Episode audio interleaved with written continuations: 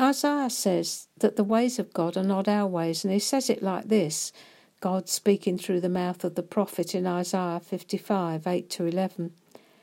For my thoughts are not your thoughts, nor are your ways my ways, says the Lord. For as the heavens are higher than the earth, so are my ways higher than your ways, and my thoughts than your thoughts. For as the rain comes down and the snow from heaven, and do not return there, but water the earth, and make it bring forth bud, bring forth and bud, that it might give seed to the sower and bread to the eater, so shall my word be that goes forth from my mouth.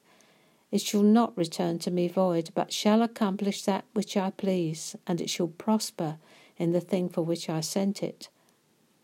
That, in essence, explains everything. We think that he thinks the same way as we do, and we are terribly wrong.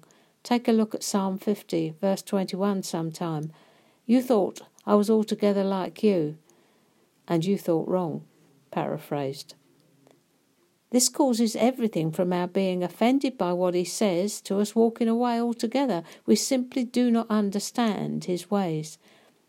But if we would take just a little time studying how he's related to his people from Genesis to Revelation, we would see the High and Holy One as he really, really is, and be amazed, astonished, and marvel. We might even develop something that's sadly lacking in this twenty-first century, namely, fear of the Lord, which is the beginning of wisdom. He's good, and he's altogether lovely, and his ways are past finding out. He is to be revered, honoured, feared and admired by those he calls his children. One thing we can be sure of is always just when he speaks and blameless when he judges. King David found this out when he sinned with Bathsheba and had her husband murdered. Hear what he was moved to say when God sent another prophet, Nathan, to him to bring him to repentance.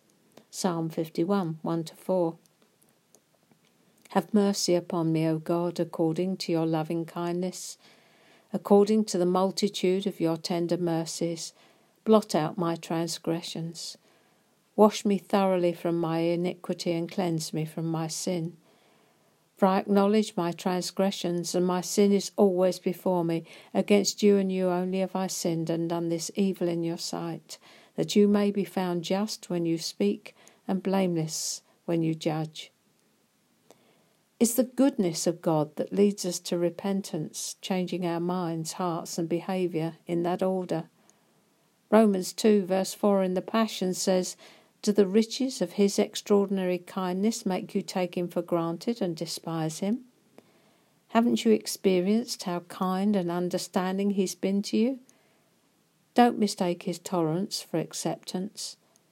Do you realise that all the wealth of his extravagant kindness is meant to melt your heart and lead you into repentance? Beloved, we must know and experience him as he is, the Holy One of Israel, high and lifted up, and his train fills the temple. Isaiah again. When we see him, we cannot be but like Job and repent in dust and ashes. If we haven't repented and kept on repenting every day of our lives, and by this I mean changing our view and understanding of him, I question whether we're making any spiritual growth at all. Our lives are meant to be those of continuous repentance, as we acknowledge we aren't as bright as we thought we were, and that he is the all-knowing, all-seeing and all-sustaining one, and we magnify him and love his ways. How's it working out for you?